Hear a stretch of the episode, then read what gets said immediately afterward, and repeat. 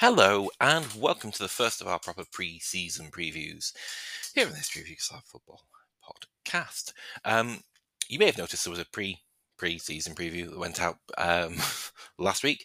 If you've not heard that one already, that is an explainer of the current sporting integrity issues. I think it's probably best to describe them as um, in Serbia at the moment.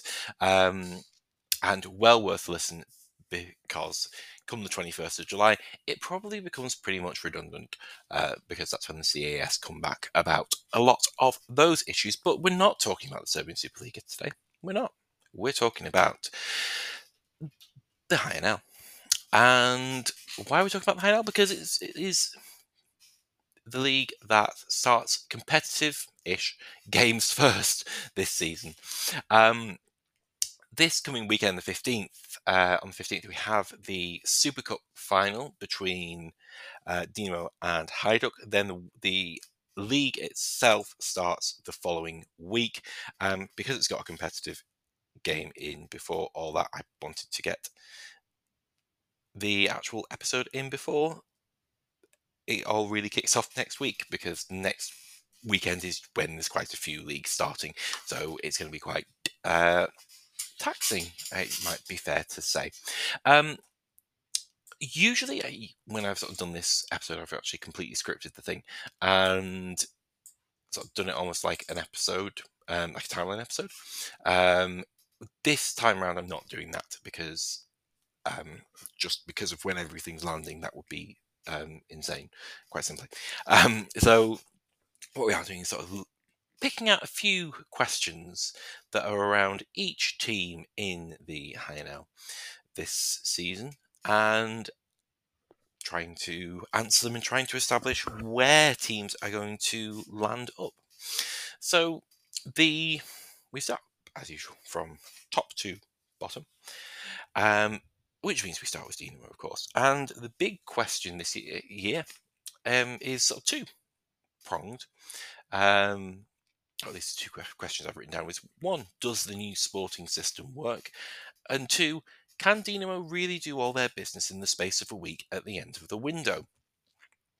Now, those two questions are pretty much interrelated, as you can probably tell. Um, but as you have heard uh, let's talk about on here quite a bit last season, uh, and if you follow me on Twitter at HYFPRW, I'm on threads as well. same username if that's you, your thing. Um, I'm not quite using it yet. Uh, I don't think it's a very good app. Um, and also Zuckerberg. Uh, anyway, we had um, sort of this struggle for power at the top of Dinamo in the middle of last season, um, which eventually resulted in Dario Simic coming in as sporting director, Igor Biscan as head coach, um, rather than it being Ante uh, Cacic doing both. Um, that previous system didn't work. It had too much power in one person's hands, um, and also, you know, that person wasn't that great at either of those roles. I think, I think that's what most people would agree uh, on saying that. This time around, I think Dinamo have run into uh, an issue that a lot of clubs have run into. Um, you know, when you sort of go back maybe eight, nine years, and you look at Celtic in Scotland, um, the season was defined by what happens before the end of August. Um, and you try to delay everything until the end of August, and you end with this extremely condensed window of doing stuff. Um, Dinamo's issues right now are fairly simple. Um, now, there was actually a rumor they were had been unable to pay players on time. Um, I think they, which the club have uh, quite vociferously quashed, um, but it was a very believable one for a for a particular reason. I think by this point of the summer, you know, mid July, in an ideal world, Dinamo would have gotten quite a lot of their business done. Um, or at least the replaceable bits of their business done. So, you know, I think the goalkeeping question, for example, you know, they absolutely expect Dominik Livakovic to be leaving this summer. They probably expect him to be gone by now and there to be an extra 10 million quid also in their bank account. There isn't. Um, and as such other things are having a knock-on impact. Um, and that situation is similar throughout quite a few areas of the squad. You know, I think for Igor Biscan, what he's wanting to do is bring through quite a few young players, um, and you know, absolutely do do that. You know, it's a really positive step to see Dinamo take that on, um, but he can't really go wholehearted into the reconstruction that he obviously wants to do until the point at which um, he's got the players out of the way.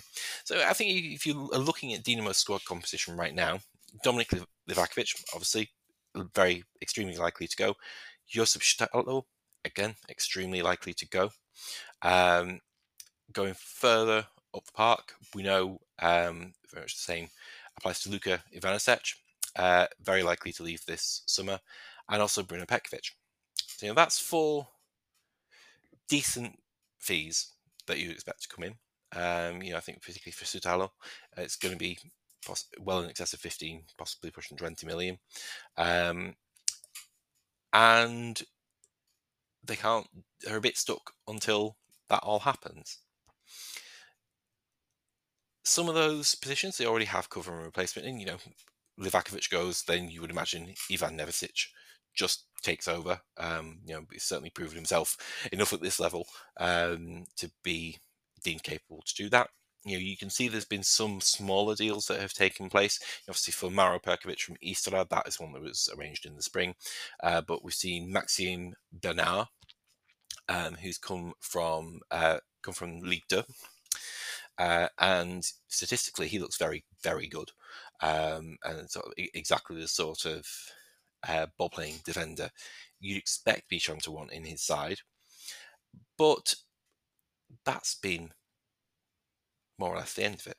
Um, and I say that is because they've not been able to shift players on. They've been able to promote a couple of players. You know, we have um, you know, definitely going to be part of the first team squad this time around. Petar Sucic, who spent last season out at Zrinjski, he's um, looked very good pre-season and will be you know qu- quite likely a large part of um, match day squads, uh, if, if, not the starting point, not if not the starting squad at this point.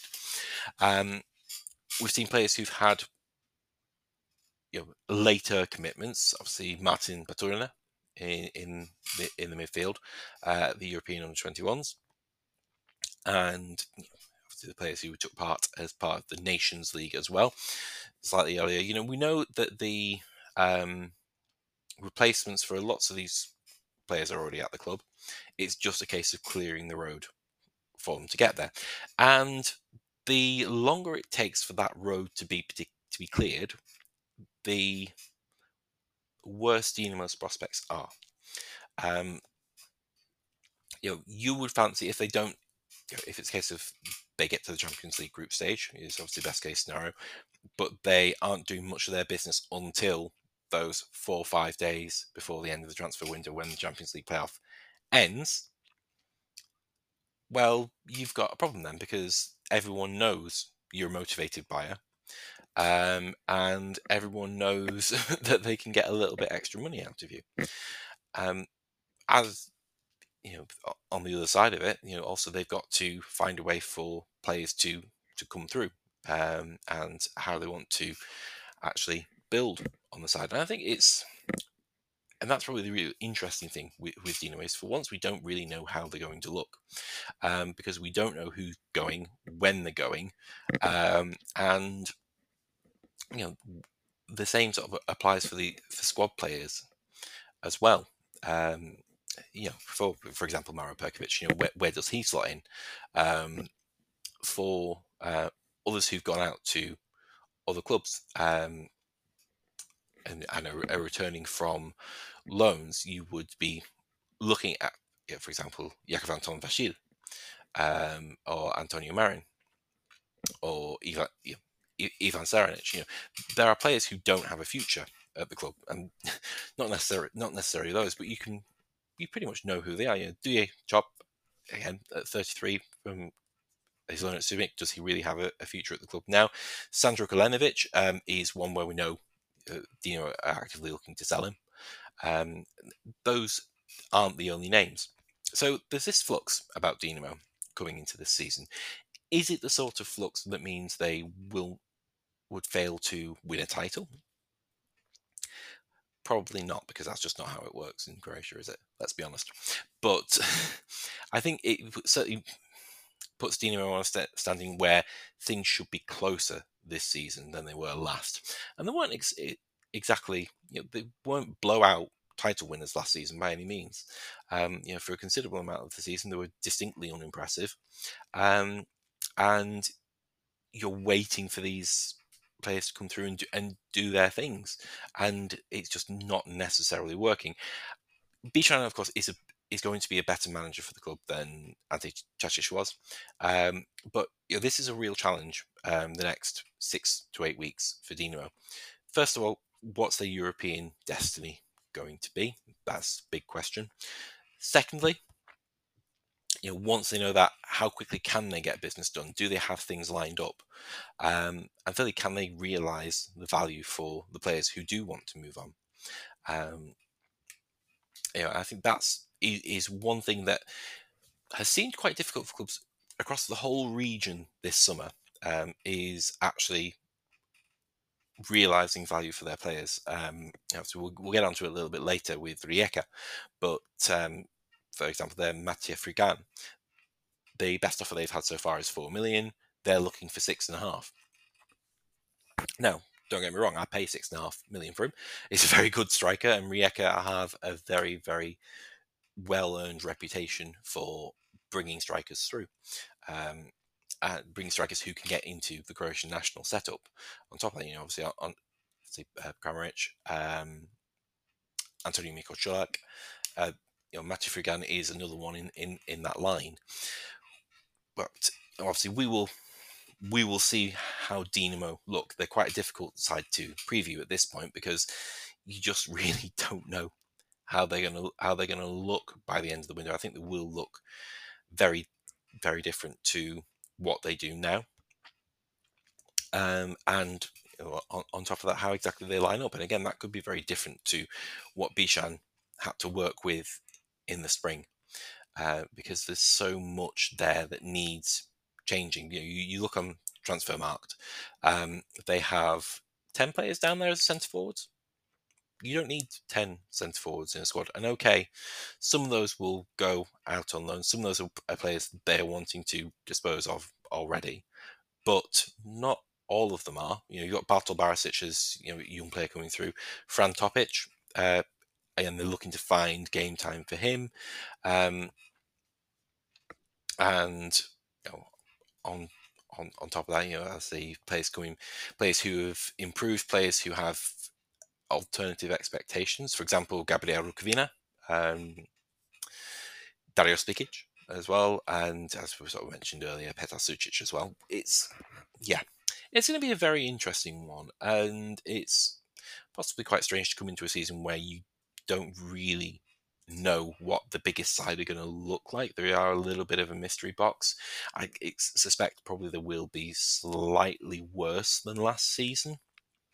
Um, at least they'll get off to a slightly slower start than last season.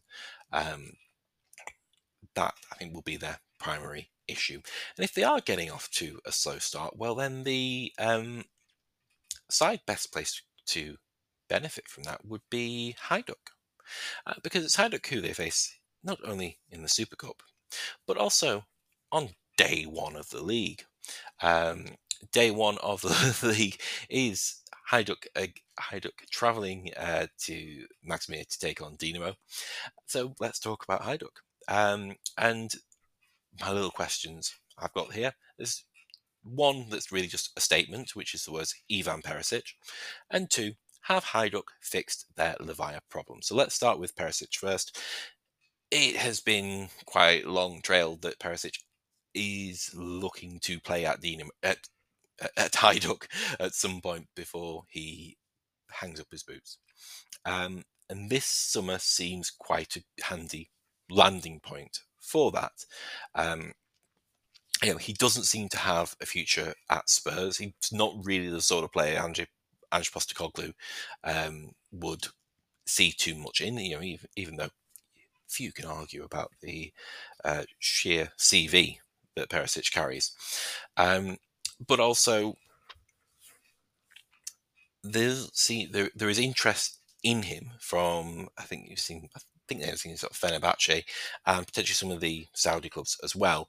But in terms of you know Ivan Perisic just being Ivan Perisic, um, you know he's actually from around split. So while there is the potential that you know some Saudi side throws a ridiculous amount of money at him and he goes to it, I think there's less chance of that than there are for a lot of other players.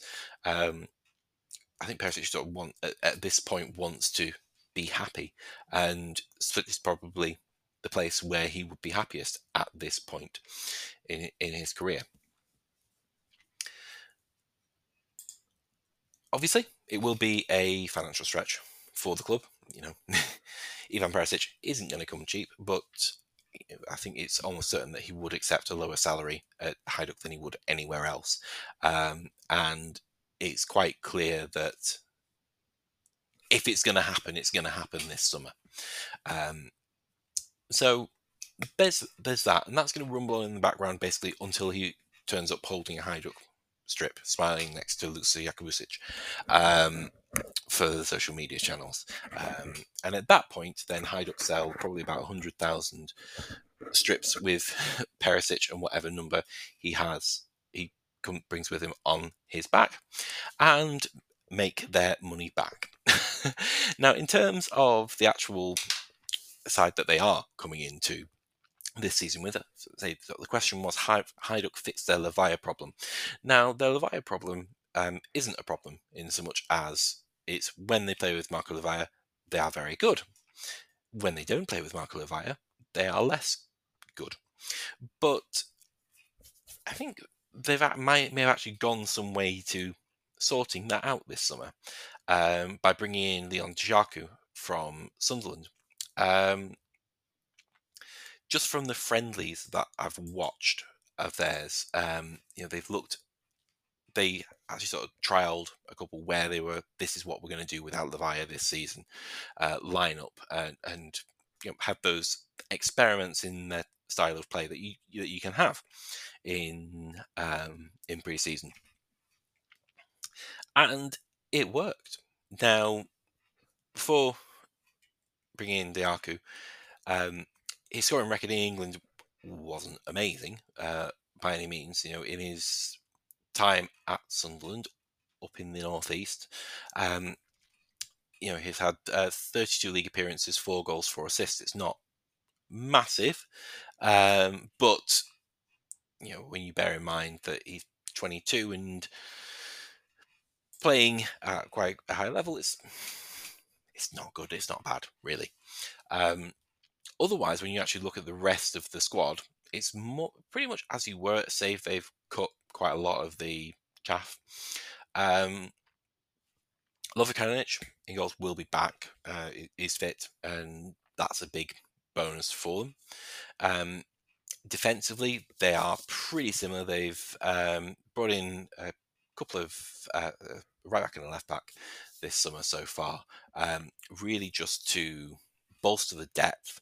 Um, I think in, in both those positions, so left back you had the actual starters won't change. Left back was Dario Melnjak, um, who was very good last season. Uh, absolutely no problems with that. But again, if he had an injury issue, then there wasn't really anyone behind him. At right back, it was Dino Mikanovic, um, and they brought in Fahd Moufi. Um, and again, Mikanovic was absolutely fine not a problem. I think Moufi probably is a little bit of an improvement. Um, but again, you know, if it was the case where Mikanovic got injured, then you're putting in Niko Sigur. Now, Niko Sigur, as you probably know, fantastic young player, really big prospect. Um, but do you want to be having teenagers on your left wing, on your on your left as left back and right back, when you're going to have teenagers probably in your defence, in your central defence as well. Um, because obviously we know Luka Vuskovic, we don't know exactly when he's going and for how much. Again, that's one where it's not necessarily gone quiet, but it doesn't seem like anyone's really met what Hajduk are expecting yet. And Dominik Prpic as well in in the centre. There's plenty of great young talent there. Um, you move up the field a little bit, you sort of see the players that they that have gone from the club. Marco uh, Ezio Fossati, uh, Josip Vukovic as well. It's what they have uh, is a leaner side, but you know we're going to see a lot more of Marco Capan, uh, who's the captain of who was captain of the He's got and he looks a, a very very good holding midfielder. Rokas Pukštas again had a very good season last season, a little bit inconsistent as you'd expect from your first full season, and you know still only 18. But again, you know there's links with him away, but nothing's really gotten to the point where I think Hajduk have been overly tempted. Um, Yacine Benrahou uh, was absolutely excellent coming in for the second half of last season. A really good signing. Um, with a full season, with a full preseason around him, I think, you know, again, he'll be a little bit better. Um, and Filip Krovinovic recently signed a, new contract. Again, we know he's one of the better midfielders in the league just by looking at his CV uh, more than anything.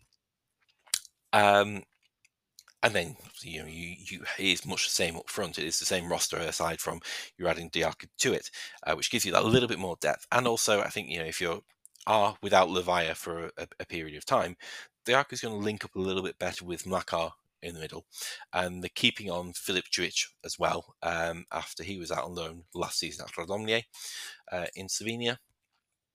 Um, he's getting his proper chance with the first team now, um, and that is even though his record of goal scoring last season wasn't necessarily that impressive, he, he he's shown enough uh, to to be given that chance. So have they solved their Livaja problem? I don't know. I, I don't think he, if they were to sign Ivan Perisic, I don't necessarily think signing Ivan Perisic fixes your Livaja problem, but it probably does mean you can not play Jan Mlakar out as a left winger anymore, which I think is definitely going to be a positive um, because that's just not what he naturally is. Um, can they challenge Dinamo? Is the big question. I think what we have with Hajduk this season is a slimmed down, more effective unit. Um, you know, when you look at the players that have left the club uh, over the summer so far, um, you know, as mentioned, Vukovic, um, mentioned Fossati, Nikola Kalinic, Grigor Lovrencic, um, as well as you know a couple of the players who were out on loan going, um, Ivan Kalisic, uh, Mario Curic as well. What you're looking at uh, are depth players who they would have had to have played semi regularly to make sure that things are happy in the camp, but didn't necessarily need. Um, and that's what I think we have. Where so we had that question about Dino about is their squad bloated because they haven't got their business done as much as they want to as yet. With Hajduk, it's almost the opposite. They probably do need a couple more numbers in there. Um, you know, I mentioned Jan Mlakar. I think is probably fairly well known. I'm not a massive Jan Mlakar fan. Um, I think he has his good days and he has his bad ones, um, and the bad ones come a little bit too often uh, for me. Think he's you really can make it as someone I want to just put up front and absolutely rely on to to score week in week out. I don't think he's he's that player. I think if he was going to be that player, we probably would have seen it by now. Um, so that might be a position where I'd wish to reinforce. If you bring in Ivan Perisic in, you might not necessarily have the the spare funding to. Um, but this is, I think, that when Ivan Leko come in as head coach of Hajduk, this is one of the big things that sort of hinted at. Um, is that this was a very, very, very big 18 months, not just for Hajduk, but for him personally. Um, you know, from from Hajduk's perspective, you're getting in a manager who is, a, think, as most people would agree, a really, really good manager, one who you would sort of have thought maybe is actually a little bit beyond Hajduk's reach. Um, and for him, this 18 months is can I win a title with Hajduk? If I win a title with Hajduk, then after the, the 2024 Euros. If Zlatko Dalic wants to leave, then I've got the Croatia job pretty much sewn up. Uh, and I've used Hajduk really well to raise my profile and get the next major move in my career. That is how it works for Ivan Leko. For Hajduk, like, well, Marco Livaja is turning 30 uh, next month. So we're getting to the point where he's going to start declining, but probably after this season. We've got all these great young players coming through, but you know, Vuskovic will be snaffled away soon enough. Pukštas, again, you know, are we in his last season at Hajduk? We don't know.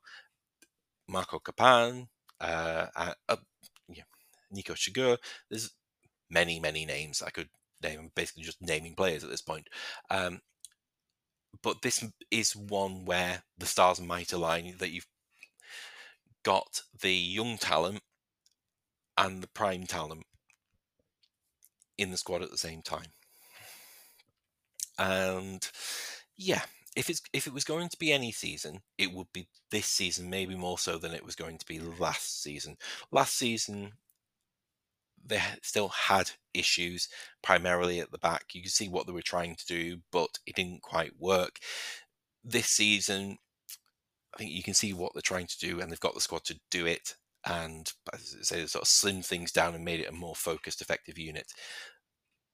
We will inevitably see over the next over the over the next couple of weeks, really, as to whether Hajduk have it in them to throw some haymakers at Dinamo and win their first title for an awfully long time. Next, to cover the remainder of the big four, are two sides who will hope this season's very different to certain parts of last season. Um, we start off with Osijek. And Osijek's two pair of questions, quite simply. Does the opening of Pampas slash the Opus Arena, as it is now called, uh, put an end to Osijek's money issues? And have they got enough going forward? So, for those of you who aren't aware, for a short period last season, um, Osijek were actually put under a, a transfer embargo, not able to sign players because of owed debts to other clubs. The reason why they owed money to other clubs was because their stadium project, which was uh, so the, the entire project itself was called Pampas because of the, so the region it's in, um, massively overran. Now, um, it didn't open at the end of last season. It will be open. Uh, I think it actually already had the initial friendlies in it. Um, so they will be playing in it all season this time around, opening against Slaven Belupo next weekend. Um, so yes, that particular project ran about three years late um, and involved multiple builders, multiple project managers, lots of people. You know, it wasn't just uh, the case that it was COVID that completely messed that up. Um, you know, it was COVID, it was inflation, it was the general planning and project management of the entire thing. It was a mess. Um, and as a result, what we saw last season was that Osijek ended up having to firstly sell a lot of players. Um, not that that was necessarily unexpected, but they had to to just keep things going. Um, you know, we saw Ivica Ivusic go, Laszlo Kleinheiser, uh, Diandre Nebelio, uh, all as moves which were financially forced upon the club uh, as much as anything. This season, that isn't so much an issue. Um, or it hopefully won't be so much an issue. However, they have still um, sold a couple of uh, made a couple of major sales. Two big ones being Yevhen Cheberko, uh, the Ukrainian defender who's gone to the Columbus Crew in MLS. Um, he had sort of fallen out with the club anyway. That's not that wasn't a surprise to see him go. Um, I think the deal had been sealed quite a little a, a little while ago. Uh, and secondly, Mirlind Daku. Um, obviously, he's been on loan, I think, the entire of the past 18 months at Mura in Slovenia. Uh, he moves for 1.2 million to Rubin Kazan in Russia, uh, without having really gotten a chance at uh, Osijek, I think it's fair to add. Um, so the second part of that question, therefore, is have they got enough going forward? Well, we know, see, when we're talking about the players who've left, Belio, brilliant young striker. Daku, again, didn't really, didn't really get the chance at um, at Osijek, but he's a fantastic uh, striker. You know, scores score goals for fun in Kosovo, score goals for fun in Slovenia, and you know, sort of the half season he was given a chance from the bench uh, in Osijek and Blicha. Uh, he was pretty decent. Um, you know, he didn't he didn't look out of place. Um, also left the club, uh, Mire Topčagić. Um, he was 35 again, not unexpected. He was uh, very much a backup. But if you're looking at the striking options that they have, you basically Ramon Mierez and Josip Spoljaric, which isn't too much really. Um, they may perhaps look to use Christian Fucak uh, as a centre forward. Gorica did to pretty good, good effect uh, in the second half of last season, but they did a lot of things right.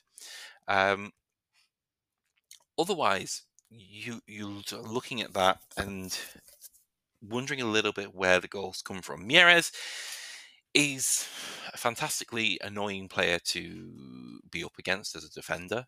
Um, you know, he's uh, you know to sort of use to compare. Um, you think Chris Martin when he was at Derby, he's got a big bum. Um, very good at backing into players, very good at doing the runs, very good at just irritating a defender. Um, sometimes you know that work translates into goals. Sometimes it doesn't. It's sort of two seasons ago now that it did that it translated into goals. The past couple of years have been far less impressive in terms of you know an actual concrete return on the work that he does. You also have Christian Lovric. And while it feels wrong to almost dismiss Lovric uh, because we know what his history is. We know what he did at Gorica. We know how good he can be. At Osijek, he's been utterly cursed, and things haven't worked out for him in any way, shape, or form. And it's quite difficult to see why necessarily um, that's going to change too much. I think very much the focus of the side this season is not so much going to be on having um, a guy on the left cutting in and curling things into the top corner. Stepan Tomas, um, you know, if you watched him too much at Sheriff, you know, he was very, he liked his wing wingers very orthodox. Um, and that I don't think is something that bodes too well uh, for for Lovric. Um, you know, if he's having to rely on his left foot rather than his right, that that could be a problem. Um, but he did start. I think it was particularly uh, Šibenik in the penultimate game of the season. That was probably the best game I've actually seen him put in um, for us. You know, he was really running down, really good running down the lines, getting into spaces for delivering crosses, um, and picking up those nice areas to offer an attacking threat that was different to what he offered when he was at Gorica. Um, I still think, you know, is obviously a very good player in there uh, because we've seen it. Um, I don't know how close he is to rec- recapturing that form, and I don't know how much Osijek are going to be the side that enable him to recapture that form. When you take a step back, you and actually look at who has uh, Tomas brought in the season. It's been very much entirely defensive. Um, Stefanos Evangelou and Renan Guedes, um, right back and centre back, both come in from Sheriff. Um, and I don't want to be mean, but it's quite hard to judge how they'll be at this level compared to how they are at that level. Moldovan League, you know, you do get good players at Sheriff, but they are playing very, very, very, very, very bad sides. Uh, 100% of the time, to be quite honest. Um, I was umming and ahhing whether to 99.9% or 100%. I think I'll go with 100% of the time. Um, they're playing sides who are um, far inferior to them. Um, say they have things that are promising at the back. Um, if you talk about Adrian Leon Barisic, very highly tipped, uh, got his uh, international debut over the summer, but um, didn't look great. To have made a couple of mistakes at, at that level, but you know, you, are 21 year old centre back, you're learning. Um, and you know, even though he's 30, Slavko Bralic comes back having had a really excellent loan spell at Gorica. They're a little short on numbers at the back is probably if you're going to make a, a, criticism there, and that's something they'll look to add, I'm sure. Um, you know, the other incoming players being Alexander Drambayev uh, on loan from Shakhtar Donetsk, and really, if you're actually sort of looking at the depth chart there, you've got one player at right back, one player at uh, left back, three centre backs that are you know that are first team level. So they will struggle big time if there's any injuries. Um, but you move forward into, into midfield. It's still a very good midfield. You know, Darko Nejasmic is a very good player at this level.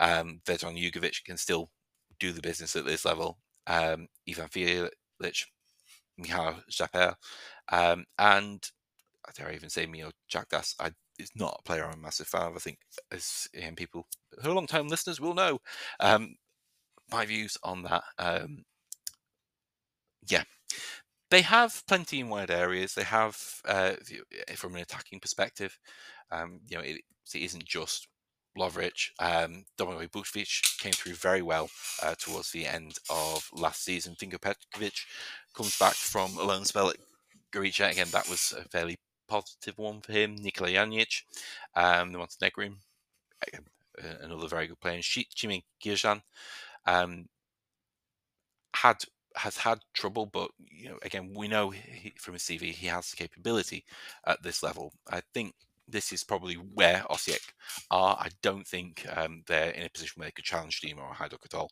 Um, there's really no doubt about that. They're not at, at that level, but they have what they have are a lot of players with things to prove. And if each of those bets come off, then yes, they can really push. Um, you know, if Christian Lovric returns to his Gorica form, well, there's 15 goals a season, and that's you know 15 goals a season plus whatever he provides from Mierez. Well, you know that's automatically going to win you a, a few games.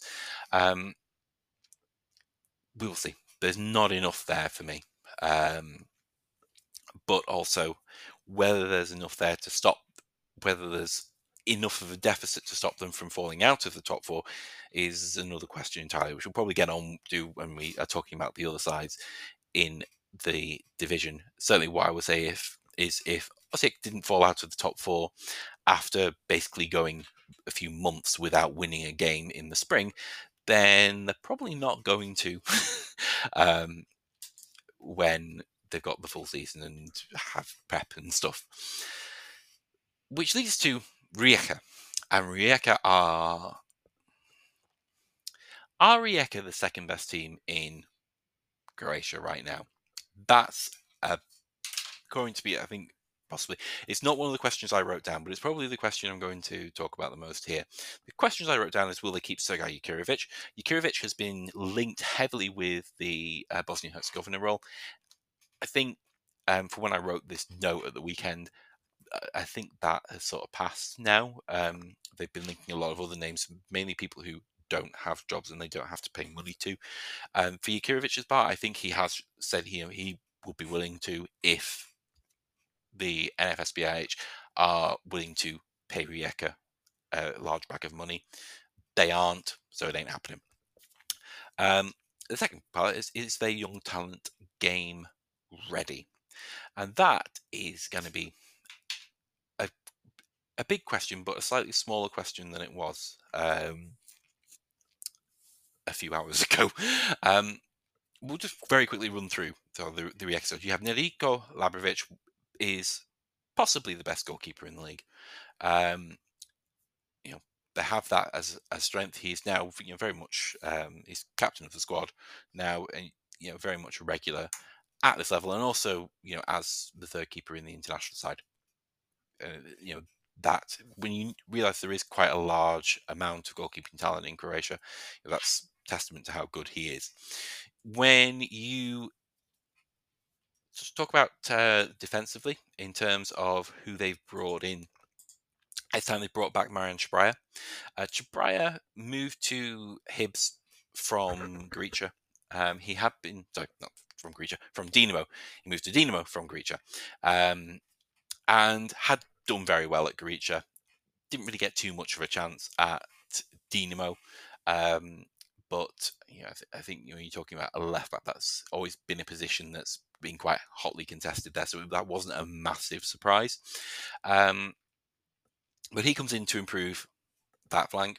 You look at um, the defensive lineup; it's probably the one area of the squad where you're a bit. Mm, um, you know, if we accept Cabraja, it's probably now first left back. Um, on the right hand side, Alan Gigic. Um, and you've got Danilo Veiga on there. Veiga probably again will be getting the start there. And then in the centre, you've got lots of lots of players who have been good at points, who are either on the way up or on the way down, or have question marks over them about in, injury and things like that. Obviously, Emir Dilaver, Mate Mitrovic, Nico Galesic, Ivan Smolcic, um, all names that are perfectly capable at this level. Are they perfectly capable week in, week out if you want to win a title? I'm not so sure. Um, you take a step up into the midfield. They've just brought in Tony. Well, sorry, I don't think they've actually confirmed the deal yet. Tony Fruk is very, very, very, very, very, very likely to be joining Rijeka. Um, so he's been on loan at Gorica, um, and when he's played, because he spent quite a bit of time out last season with injury, Gorica were a much better side. He is a very, very, very talented young man um, and a very big addition for Rijeka.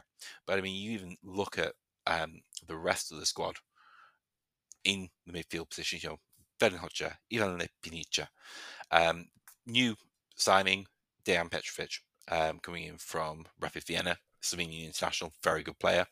Uh, Lindon Selahi, again, came on loads last season. Adrian there, again, another really promising player. Coming in, two more coming in. Marko Pasalic comes in from the youth um, youth group of Dortmund. Um, and if you've watched video on him, you'll know he's a very, very talented player. Niko Jankovic um, has spent time on loan about from Dinamo. Again, you know that's something that, that's been confirmed um, to be now now a permanent deal. And you go to the front line, and this is possibly where you have maybe I hesitate to say a weakness. The question is going to be what the future of Matija Frigan is. Um, Frigan, if they get the money they want for him, obviously they'll be able to replace him very well indeed. If they don't, they'll keep him. Um, you know, I think this is one thing with Rijeka is they are not a club who feel any pressure whatsoever to sell for below market value. Um, and for, from Frigan's perspective, I've not heard anything suggesting that he is pushing to get out at the moment. I think he's he's not unhappy, but you know, he, if he had a few extra grand in his bank account, he'd be a bit happier. Um, you know how it is for, for players; they have they have short careers.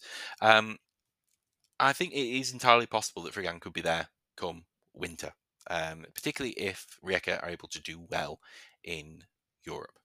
Um, you have Prince Ampem out on the right. Uh, Nais Juara, um, who's been alternating um, from wing and, cent- and central um, for some of last season. Um, the only sort of real doubt, it's not even a doubt, but it's a solved one now, was the left hand side of attack. Um, see, last season they had Antonio Marin on loan from Dinamo. He's gone back to Dinamo. They've brought in Tony Fruk. Um, as much as I love Marin, that is an upgrade. Uh, that is an upgrade and a half, let me tell you. Um, so, yes, they're pretty good. And I think the, the other thing, you know, when we've talked about um, Dinamo and Hajduk, you talked about Dinamo being bloated, Hajduk having slimmed down a bit. Rijeka haven't really slimmed down, but the players they've got off the books, you know, Mario Vrancic, that just was a cursed move as soon as it happened. Pablo Alvarez didn't work.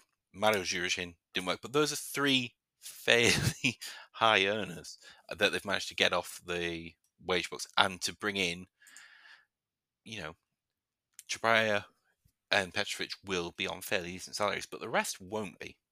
Um, and you know, there's other promising players who are coming up through the youth level. Um, you know, you'll hear quite a few people probably in the future talk about Nico Geisler. Um, made his debut last season, but you know his scoring record at youth level is pretty impressive. Um, so the question is really, are they the second best team in Croatia right now?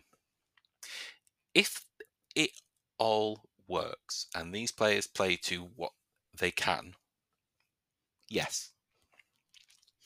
Um, but I think it's very close between them and Hajduk. Um, and it's not that far from either to Dinamo. I like Hajduk. I think they have a very good first team squad. Um, I think the slimming down they've done has been very effective, but I still think they probably need a couple of bodies and a couple of positions um, to be able to withstand the impact of a season, particularly if they are able to do well in Europe. You know, if you're talking about doing Thursday, Sunday every week for the next four months, then that's you know that's naturally going to wear down, and you're going to be having league games where you can't play Marco Livaja and things like that.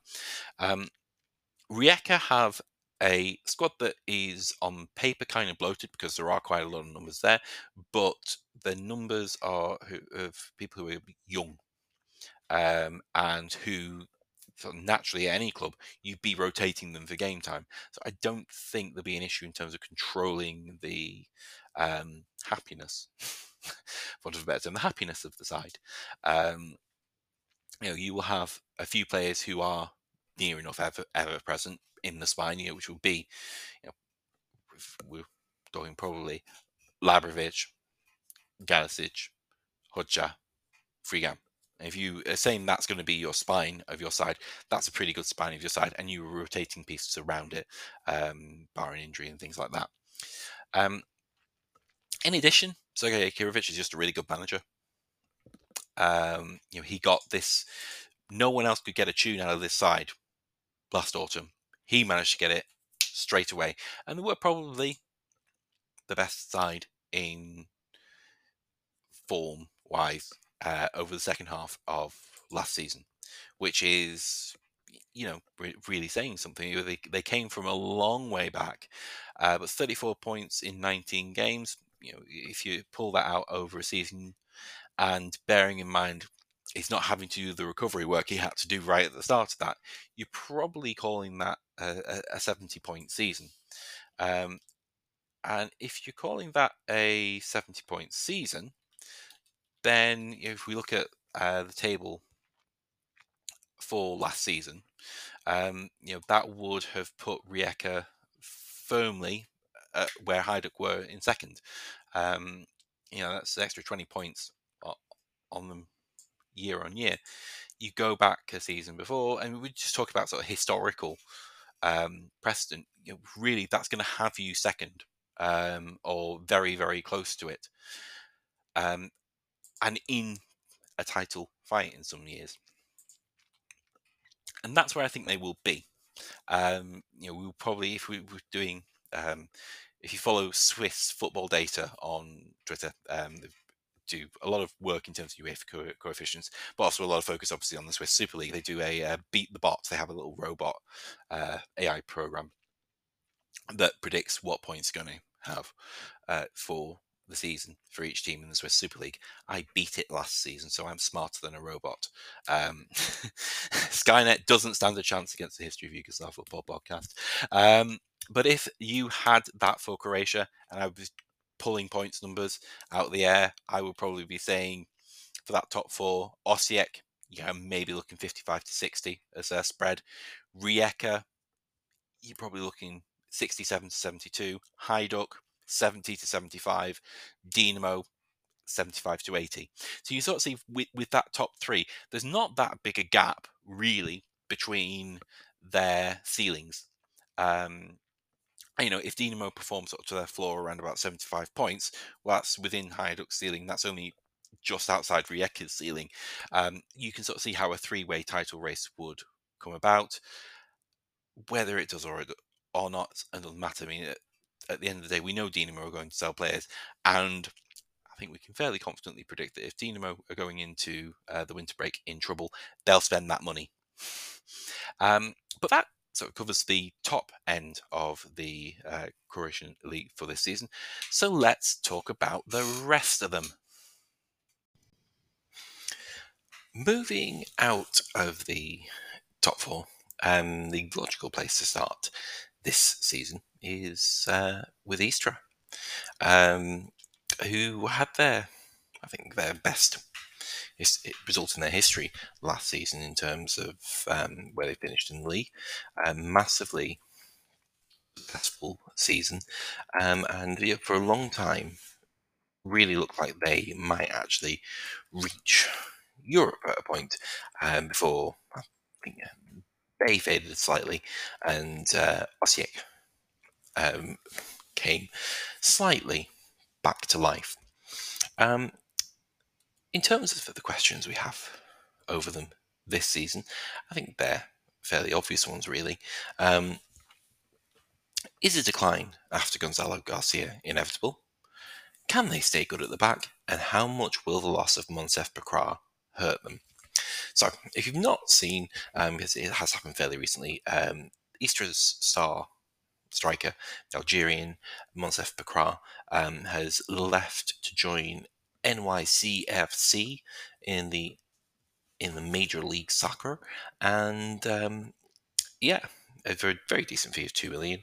Um, it's not the first time NYCFC have shopped in the HNL. Um, obviously, it was not that long ago that um, Heber uh, left Rijeka to go to the same club, and you know, obviously, there's quite a few MLS clubs who shop in the region in general. I've already mentioned uh, Columbus Crew picking up Yevgen Shevchenko, for example. But Bakrar isn't really isn't the only disruptive uh, departure from this summer. Um, you know, so we mentioned uh, Mauro Perkovic joining Dino. That had been long trailed, so that's not really uh, anything to really think about too much. But the other main one is uh, the loss of Einar Galilea. Um, Galilea, Spanish centre back slash centre mid um, over the years, but I mean, really have been in Istra for an extremely long time.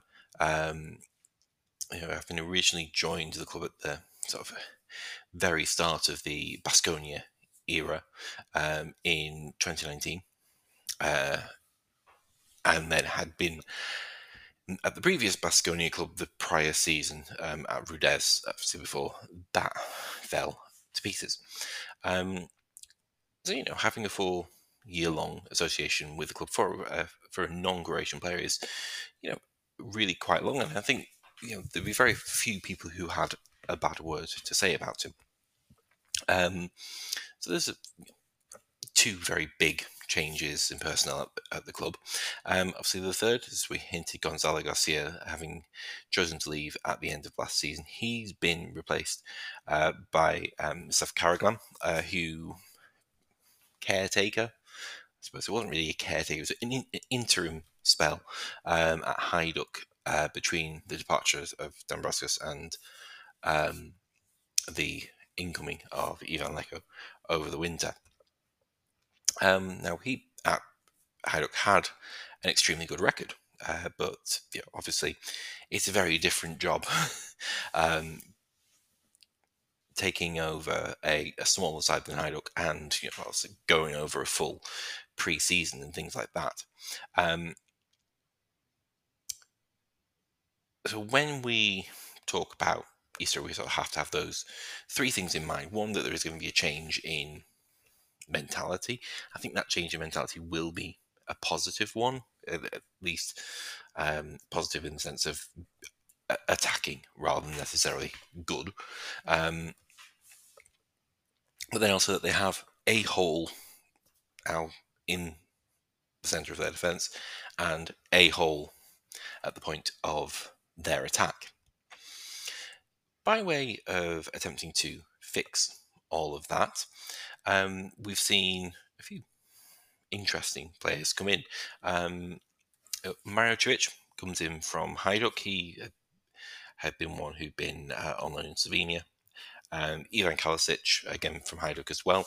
Um, you know, two passed over young talents. And I think what they will hope from from both of those is kind of what we saw with, with uh, Tonio Teklic at uh, last season. You know that yeah, he's had that chance at Hajduk, was maybe part of a generation before this current one that uh, has has really impressed and didn't quite make the grade at 18 19 20 but you know when you hit 23 24 really hits their stride um, the other signings that they've had have been far more interesting. Um, Sebastian Nabila, who comes in from DAC DSC Dunajska Streda uh, in um, in Slovakia. Again, um, watched the video on him. He looks a very good central midfielder. Um, Irfan Ramic from FK Sarajevo, 19 year old, so definitely one with eye for the future. But you know, if you're looking at his record in Sarajevo, hadn't shown, hadn't had too many appearances. You know, you're mainly looking at his youth level record, which is decent. Um, but you're assuming, really, I, th- I think, look, looking at him, that Istra have gone a bit deeper into the data and deeper in the in-person scouting uh, than I certainly have, um, and ha- have seen something there. And then the final one is um, Giovanni Amacario from Ostersund. Um, so again, you know, it's from quite a, an interesting club, more than anything. Um, you know, obviously Ostersund's um, really developed their own little reputation a few years ago under Potter, um, and then things things happened. Um, but he sort of bounced about um, the Dutch leagues and then uh, Swedish leagues uh, before going to Istra. It's quite an interesting movie. It's meant to be very technically technically good, um, but whether you know he's he's coming in as a left winger, um, but plays all across the attack. So you're probably thinking perhaps he's you know potentially a direct Pecoraro replacement. Has he shown enough in his career so far to say that? Maybe, maybe not. Um, but sort of sums up Istra's um, transfer strategy so far this summer has to been to bring in um, numbers up from um, and real depth options in attack. And you know, I don't really think there's any doubt they've got a very talented attacking lineup, but you still are going to have a few questions. I mean, if you talk about if we just talk about that attacking lineup, as your left-sided options, obviously Amacario uh, and Matej Vuk. Uh, they didn't have a spectacular season last time around, but we know he has certainly been rated as having the potential to be a very good player at this level not that long ago. Um, and you also had Lovro Knezovic, who um, did impress in fits and starts last season as well. On the right side, you're talking about uh, Mateo absolutely brilliant last season, um, and really looking forward to seeing if he can kick on a bit more this time around to see if he can get himself a, a big move. Darren, Darren, yeah, Darwin Mateus, um, the Colombian, again, decent in, in fits and. Then the upfront options that they have, which were uh, Ante Erceg. Now, obviously, missed a sizable portion of last season um, due to disciplinary issues. Um, I'm sure uh, most people listening will well remember him ripping up the referee's cards in ang- in anger um, at being sent off. And Zoran Josipovic. Um, I think that's probably the most questionable bit of the attack, and it'll be interesting to see whether they're sort of rotating and have quite a um, flexible and fluid front line. Because with Erceg, you know, he's 33, he has had serious injuries in the past. Would you want to bet on him having the same production this time around as last time? I I, I certainly wouldn't. Um, otherwise, you're looking further back the park. Um, you know, I think Galilea probably hasn't. Well, no, not probably hasn't. He hasn't been replaced at this point. So the question will be, um, you know, if what they had at the club already was enough. Um, you know, Lovro Makic is a great keeper. Absolutely no doubt about that. There's plenty of cover in the midfield. Um, you know, most of the midfielders that they have at the club, uh, Petroshenko, obviously most notably, but Tomasz Duvniak, um, Kalisic that they brought in from Hajduk, uh, Franjo Milar, Nina, even, um, you know, are defensively minded midfielders. Um, Nabila is a bit as well. Um, so, you know, I think probably what you're going to have is a very combative middle of the park that's probably going to press quite high um, and seek to turn the ball over high up the park so that they can get the just basically get transitional periods a lot um, because I think the def- defensively they can be exposed. You know, there's not anything necessarily wrong with some of the names in there. Ivan Kadicic, very good season last season. We've seen his qualities at Celje. Luka Hojbjerg, uh, again, career best last season as well. Ante Majstorovic, um, very solid defender at this level, but you don't have much depth in there. You know, once you get past those three, you're into kids, basically. And that would be a concern because, uh, you know, at the end, for the midfield roles, they are going to have to screen that defence and try and um, ensure that that lack of experience isn't exploited. Um, but then also, they're going to have to try and turn the ball over quickly and press and leave spaces. I'm not quite sure the balance is entirely there yet. Um, and it'll be interesting to see if you have maybe a, a defensive midfielder who's actually just basically a, a centre back um, this time around to provide a bit of experience, a bit of positioning, a bit of cover, and uh, a bit of distribution skills from the very back. Um, so yes, it, is a decline after Gonzalo Castillo inevitable? Yes it probably is. Um, I think you know if you just look at the makeup of this side, there's holes in it. Um, but I don't think by, they're by no means the worst side um, that we're going to come across this time around.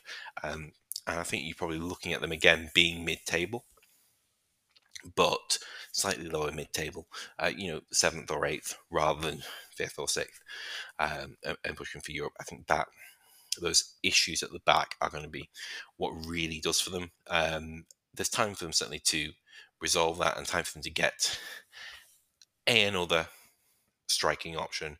I think what they've got there is probably interesting enough already um, to pose quite a few issues for other sides in the league. But they're clearly a player or two off um, the sides that are going to be finishing above them this time around. One of those sides may well be Lokomotiva the well known side who put together one of two things train memes and young players to go to Dinamo. But of late, they've been all out of players to go to Dinamo. Um, so we've just been getting the train memes last season. Um, so there, two questions is one, are their kids good? And two, does their season rely upon Dinamo's business?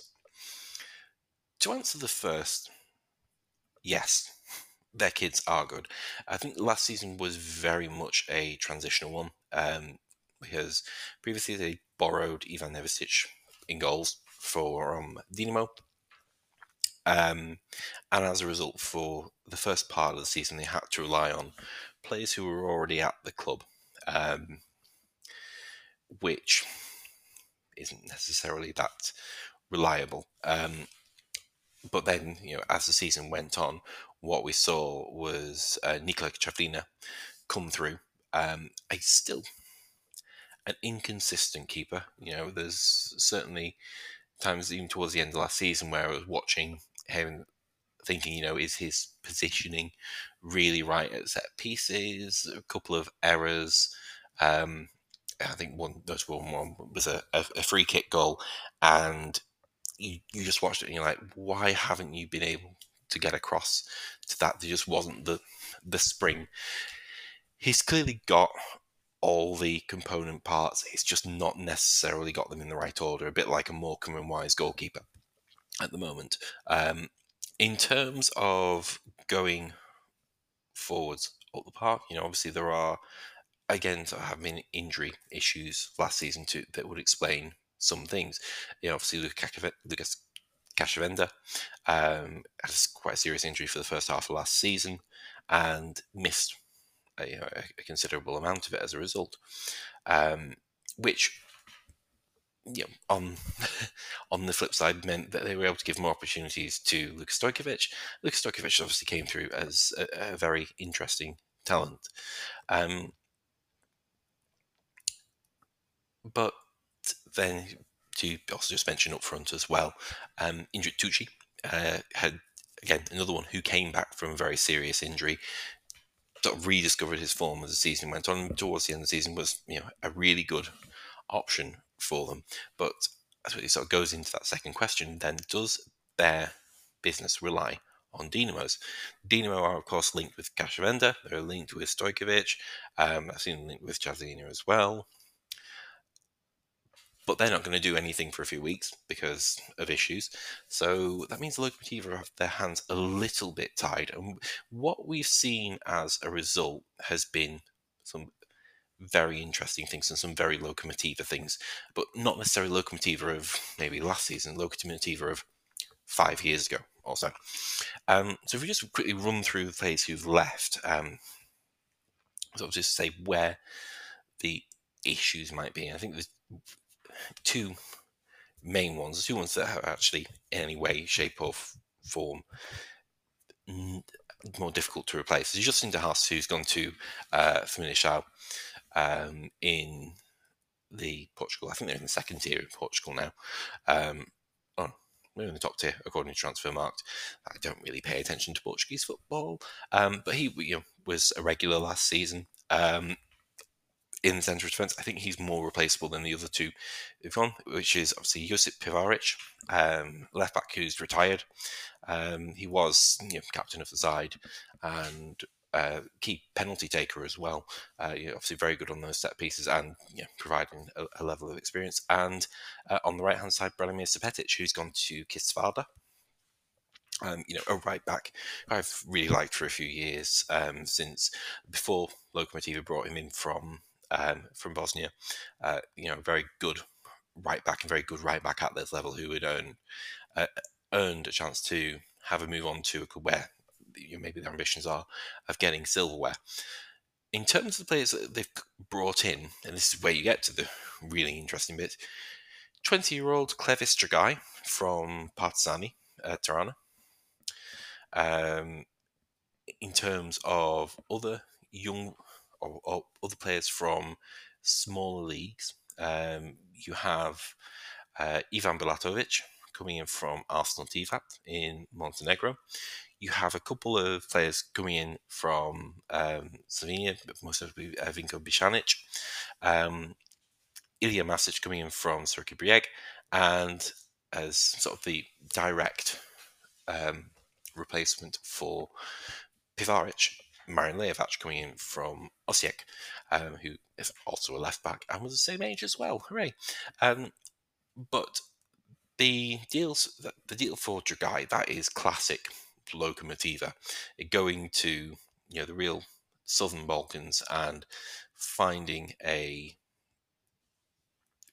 really you know really unheralded talent. You know he's only got uh, 83 minutes of senior football. But and you look at his under 21, his, his youth football record, and it is extremely good. Um, and I trust them because, you know, with Lokomotiva, not to talk too much about their actual scouting setup, um, but they have um, a person on the ground there who is very active and whose judgment has been consistently good for a long time. So when I see them go in and say, all right, okay, look, Motiva buying this random lad from Albania, I'm like, okay, i have sat up and take note, took notice.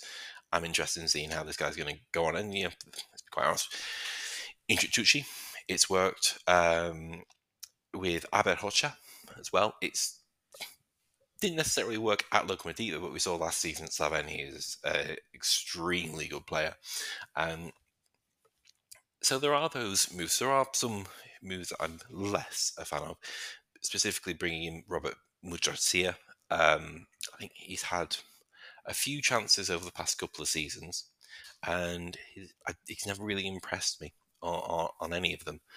Um, so, yeah, I'm not too sure the logic behind that one. I think possibly it is just to give a little bit more experience to the locomotive in midfield, but it's probably the area where they didn't need it.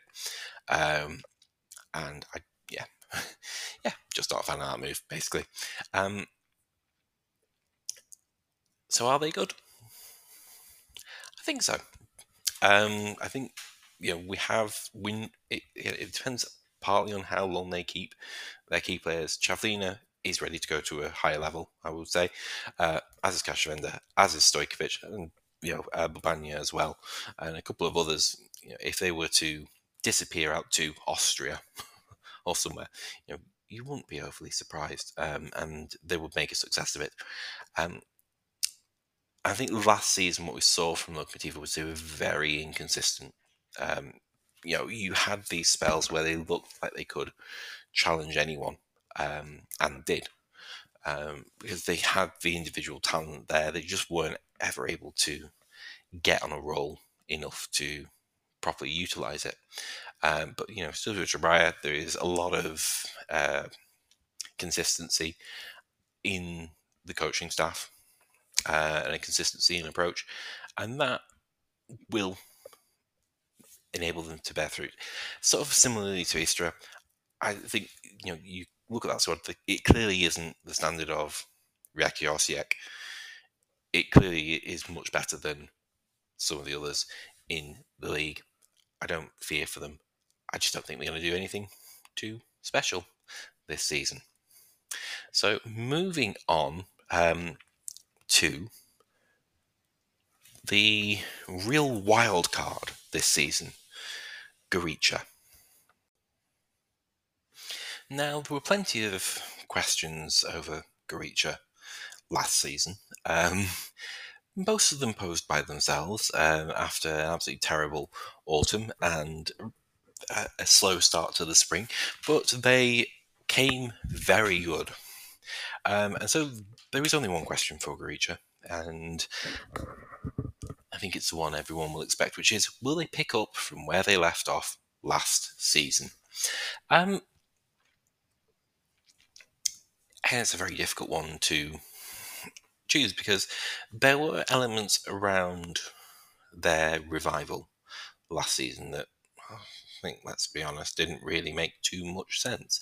Um, you know, obviously Ivan Banic as as goalkeeper um, just seems to be a different player um, when he's playing for them um, as he is with anyone else. Um, you know, I think how much I probably slated him after uh, his spell at Olimpija, and yeah, certainly stuck my words down my throat. Um, it's generally not very difficult to do. Um, you look at the side that they've got, and they haven't really changed too much. Um, see what they relied on quite a lot last season um, were loans of a few players. Um, you know, Kristian Fucak, course, we mentioned Osijek, Toni Fruk, now um, of Rijeka. Um, and because I've been recording this in at different times of day. Now confirmed at Rijeka, not just very, very, very likely to be joining Rijeka, he is actually there for certain. Um, Slavko Bralic as well at centre of defence. Um, you know, we also saw um, Ame Hirosh as well. Um, was another one loaned out to them. Obviously, all those have gone, and also having departed the club uh, is Joy Suk, um, who has gone to Karmiotissa, um, wherever they are, um, uh, in, in Cyprus. Um, Suk had been at the club for five years, um, so sort of similarly to Einar Galilea, a bit of a, a an icon, um, as in terms of, the standards of longevity uh, at Croatian clubs of non-Croatian players. Um, and in terms of what they've brought in, they've not brought in too too much really. Uh, Matteo Less from Heracles Almelo and Sven Blumel, uh, who comes in from uh, from Maastricht, both of whom, you know, as you can tell from the list, were in the Eerste Divisie um, last season. And so it's not called the Eerste Divisie anyway, it's the Keukenkampioen Divisie. Um, but yeah, in the Dutch second tier, basically, um, which isn't necessarily something that bows well. Um, I find a lot when you see these players coming from the, the, from the Dutch second tier that they can be of real great variance uh, in standard uh, because once you, in terms of the Dutch system, obviously we know the Eredivisie very good. Second tier is a bit of a mishmash. The third tier is not good. Um, you know, it is it is semi-pro, and sort of, then you get into these Saturday and Sunday leagues in in the Netherlands. Um, so the second tier sort of has this bit of a, a, unhealthy mix of very small sides who you know probably might be better served by a bit more regionality in their system, um, and sides who are looking at getting into the top tier. Um, both these players are coming in from sides where they're higher up that particular food chain. Um, you know, for Sven Blumel in particular, you know, he's got you know, 15,000 minutes of, of, league football in in the Netherlands, which is pretty pretty good. Um, and you know, I think it should be a really positive attacking influence for them. Matteo Les um, is less experienced. Um, excuse the pun. Um, but can they carry it on? I think know, we've got to accept this that Gorica were awful last autumn, but there were also reasons why they were they were awful. You know, obviously they sold uh, Kristijan Lovric at the start of the year, and he wasn't really replaced. Um, Toni Fruk was injured um, for considerable amount of time. Um, I don't think the managerial appointment at the start of last season was particularly correct, but they have the players there who are much much better than finishing ninth in the table. Um, you know, Kresimir Kuzmanic in as centre, you know, has been around the HNL for quite a long time now, even only being 23, and he's on his day one of the better defenders in this division. You know, you go up into the midfield, you Richard Pircia, again, is one of the best holding midfielders in this division. They were able to get a song out of Meville and Dockett, uh, which Osijek didn't manage to do. Josip Mitrovic doesn't necessarily deliver as often as he should do, but you know, still a very, very good right winger. Valentino Majstorovic, um, you know, again, a decent attacking player, but you know, really, you, you can bet your house on him when he's taking a penalty. Um, and you know, Blumel comes in to join alongside that particular roster. What they maybe lack is potentially a centre forward. Um, Tim Matavz didn't really offer loads uh, last season, uh, if we're entirely honest. Um, when he came in mid-season, Nikola Vojnovic, um, who joined from Vozdovac at the end of last season, again, 19 appearances, 828 minutes, one goal. It's not enough. I think maybe they had bet a bit that Caio da Cruz um, was going to grow into the sort of player who's going to make a real impact, and he hasn't done. Um, so, from that perspective, I don't see them quite picking up where they left off because I don't. I'm looking at that side and I'm wondering where the goals are coming from. Um, you know, I think there's plenty of creativity. I just don't think there's much there to put put what's created in the back of the net, um, which has been something I think has been laid at Gorica's door quite a bit. Um, you know, all the way back to days of it being Lovric and uh, Chicken DI um, as, as the front line there. But um, I think they will be very difficult to beat, no doubt about that. Um, there certainly won't be an easy point for anyone. Uh, they start, I think, quite favourably in terms of their schedule against Varazdin, um, who we'll get to next. Um, but yeah, I don't quite. I certainly wouldn't expect them to be in the trouble that they were in last season this time around. So, having said I'll get to them next, I'll get to Varazdin next. And Varazdin, the question is a bit is more negative. It's quite simply with so many players looking to leave, are they in trouble? Ooh. Um, yes, a bit. Um, is probably the answer to that particular question. So, I haven't brought anyone in so far this summer. Um, having left the club, haven't been anyone major yet, but um, it is very, very likely that Tonio Teklic will be going somewhere. Um, I think Varazdin have offered him a new contract. He's been in discussions with Aberdeen for quite some time. I think the complications have been on the selling club level, um, is my understanding of it. Um, and rather than it being the, there being a reticence of Teklic to move, he, you know, I think he's quite aware he's coming off a career best season. He's got one year left in his contract. The time to make a deal is now. Um, and I think that is, in many ways, Varazdin's issue, um, because there's a few players who are in a similar situation. You know, obviously um, at the centre back, Matija Kolaric um, has been linked with Aberdeen as well. Clearly, there's similar thoughts going on there. Um, you look into the centre, and you've got Agon Onesi, and you think, is this the time for him to go? Um, and Michele Sego as well. You know, again, you players who are coming back and coming off career best seasons. If you're going to make the most of your career from a you know footballer has a short career can i get a decent salary so on and so forth from that level of things this is the summer you make that move so i think probably there's a lot of conversations that they're going be going on privately between players and agents and then between agents and um, other people outside, other people who don't work at Varazdin, um, to try and be able to present deals to Varazdin that are acceptable.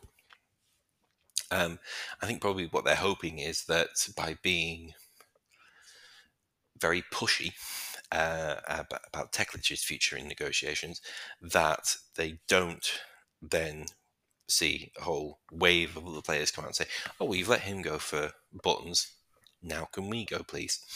Um, I think that's what they're trying to avoid.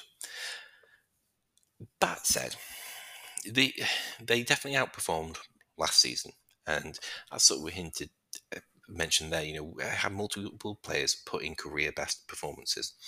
Um, you know, by no means are those, were those names I read off then the only ones. You know, I think Fran Brodic, uh, this was his first season. He really looked at home at this level um, and not by being a really classy player, um, which is sort of what we'd seen with him previously in the, his career, but just by knowing the timing, knowing what area of the area to be in, um, sort of improving the mental aspect of his game rather than the technical aspect um, that had been worked so well for him before, but maybe also been what held him back a little bit.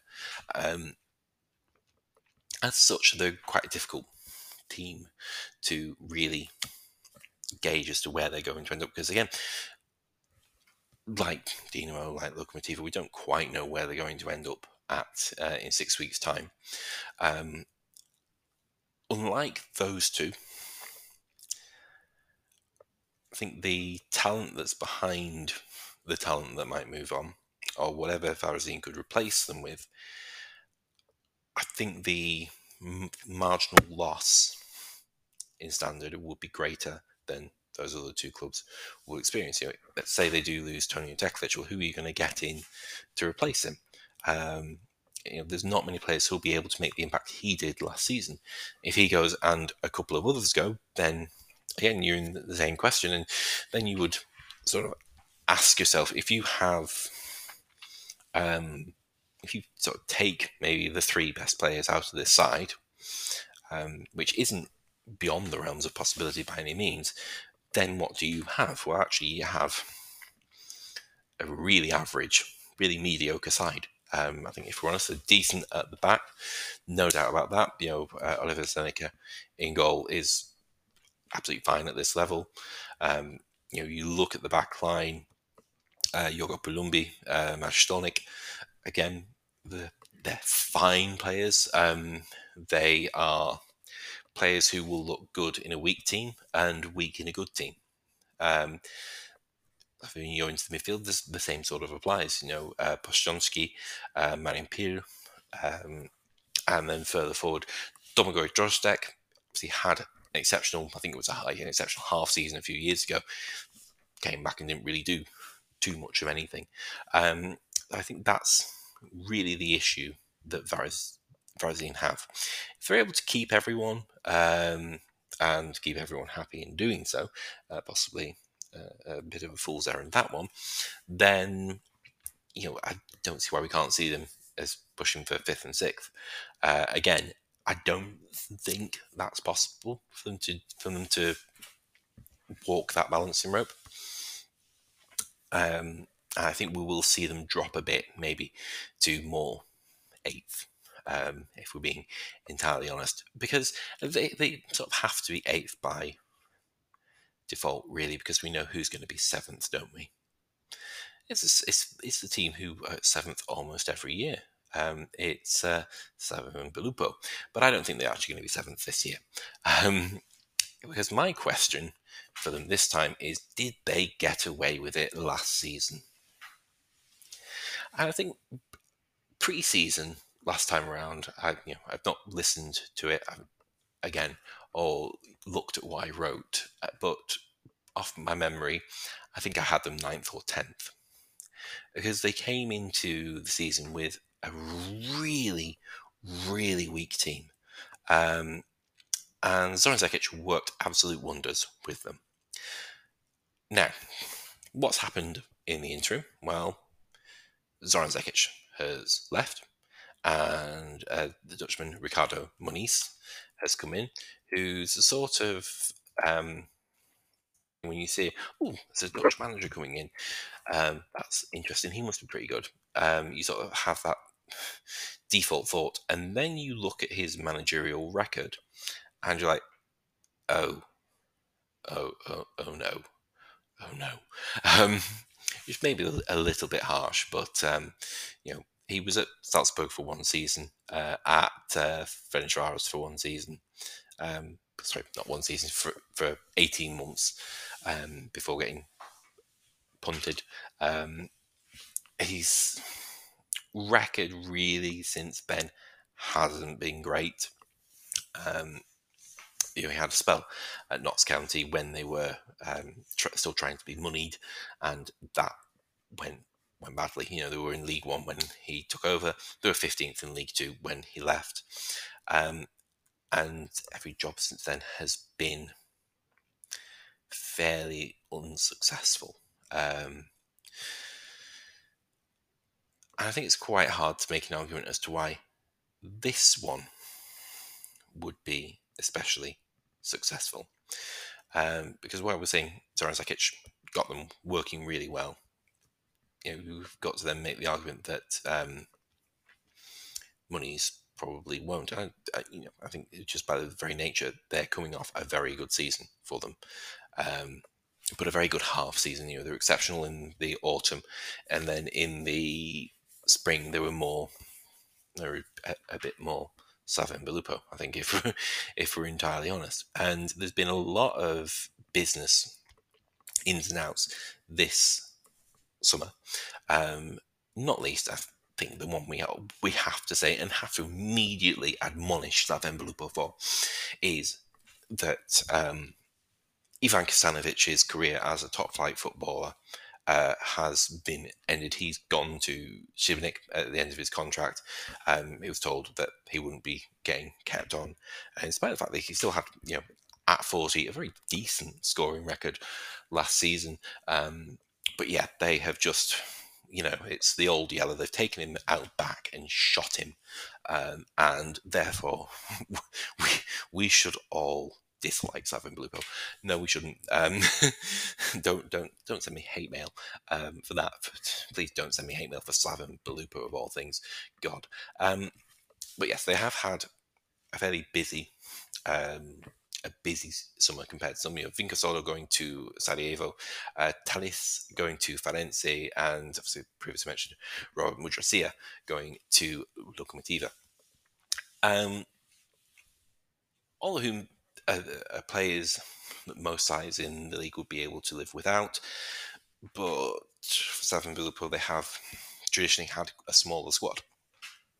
Um, and they're probably less able to absorb that sort of loss than most. In terms of the incomings, there have been some interesting ones, and some ones that probably look interesting that aren't um, so much. Um, Luka Racic, uh, the main one coming in from Sonderjyske uh, in the Danish leagues. Um, one who's been through Brentford. Um, originally started at uh, FCK and then was picked up by the Brentford system, went through their um, B team. But obviously, yes, if you probably know with, with Brentford system, it's like a very elite B team system. Made some appearances in League One and, and in the Championship in England. Then they moved permanently to uh, Sandusky. Last season did okay, um, half, I think about half the time, um, and it's moved straight on on free to Slaven Belupo. Um, it's a decent signing, no no doubt about that. Um, I think it's probably the only one. Um, the main person who's going to be taking on the mantle of being Ivan Kostanovic is Dylan Ortiz. Um, Dylan Ortiz is has come from Ufa in the Russian leagues, a very satisfyingly named side, FC Ufa. Um, but you may know him.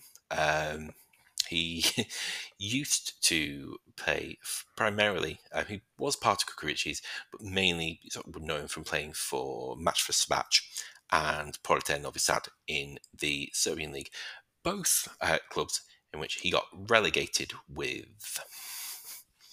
And I think he's sort of he's a bit like Mierez, I think probably is the closest comparison. He does a lot of work, does a lot of annoying plays, doesn't necessarily score very much. Oh, okay, you're talking about him being at size in Macba and Proleter, who were towards the bottom of the league and his opportunities were quite low. But do you know what? That's what Slaven Belupo are going to be this season. Um, and if he's only scoring if he's scoring worse, uh, worse than one in five clip, which is what he was doing in Serbia, then that's not going to be enough. Um, if, if, we're entirely honest. So we don't know how the size of um, Zekic set up in terms of you know you would have big focus on wide getting the ball out wide and getting the ball in into the mix. Um, quite traditional for Ricardo Muniz, it isn't that. So there's a bit of a change in philosophy there as well. Do I think this side got away with it last year? Yes, I do. Definitely. You know, on paper, Gorica were definitely better than them. There's absolutely no doubt about that. And you know, you look at this squad again, and you think, okay, you had a good season last time around, but I'm still sat here thinking, really give me a justification as to why you shouldn't be ninth or tenth. You're looking maybe at the Dardanian contingent of Hoxha and Abmanai, um, who we know can be can both be very good, um, and well as of course Ante Cinac. But you go further back, and you look at the midfield doesn't really have much going for it. You look at the back line, Racic is probably the best player there now.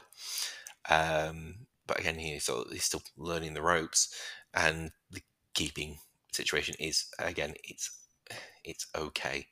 Um, you know, I think they're certainly far more mediocre than the sides I've described as mediocre already in this particular uh, season preview. You know, are they? You know, you compare them on paper to Istra, Lokomotiva, and Gorica, and they compare negatively to all three. Um, to Varazdin, I think it's very much a wait and see as to how they look and um, what they're able to do in terms of replacing players and who, whether or not people carry on as they did last season. Um, but yeah, I think Slaven Belupo's floor is definitely lower than Varazdin's. Um, oh, sorry, uh, probably the other way around. Slaven Belupo's ceiling is lower than Varazdin's, but their floors are probably quite equal. Which leaves us with one side to discuss, which is Rudes. And the question for them is simply uh, do they stand a chance in hell? Um, actually, I, I, put two questions here, but do they stand a chance? And then, no, really, do they stand a chance? Um, so I really wanted to emphasize that one. Um, do they stand a chance? No.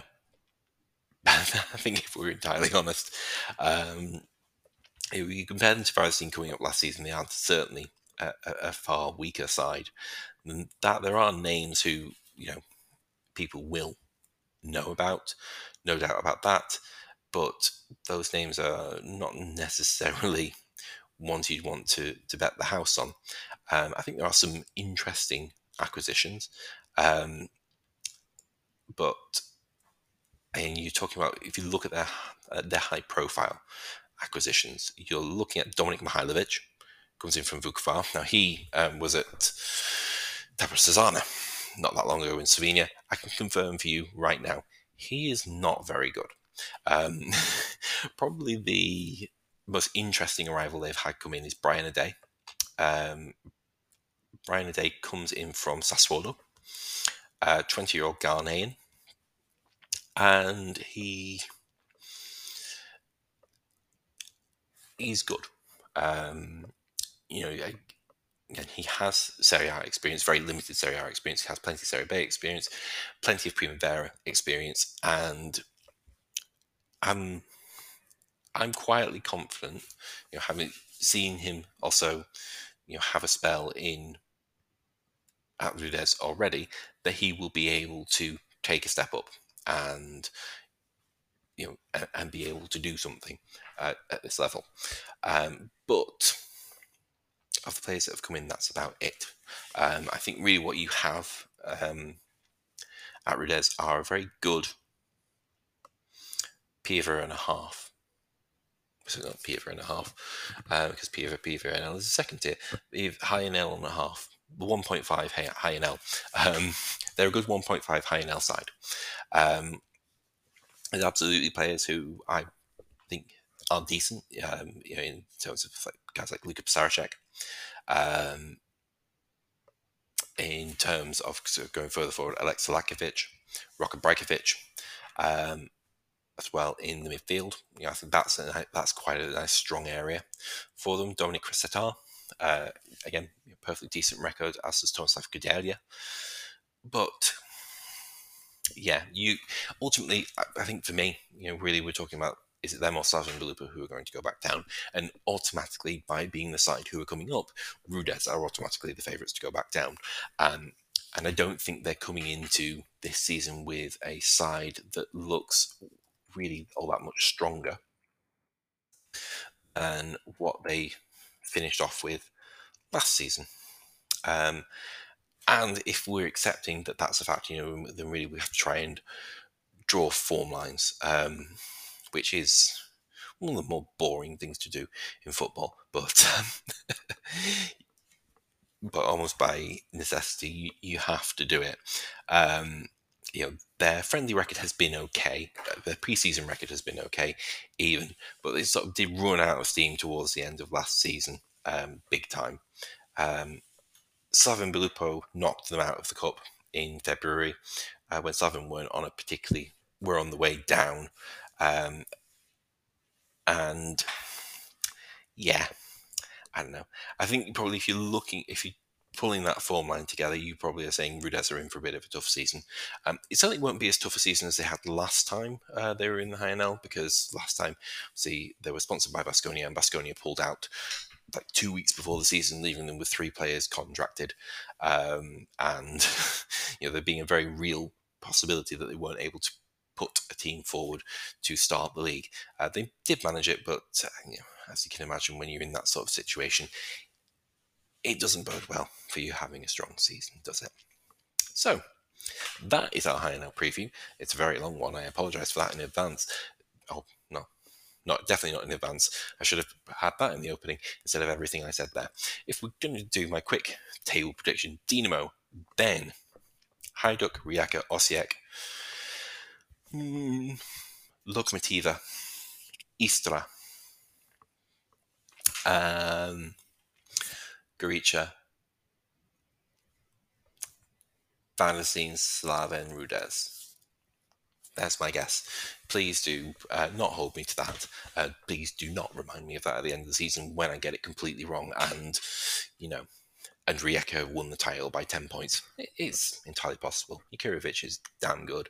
And, um, you know, the, the, business they've done is, is that sensible.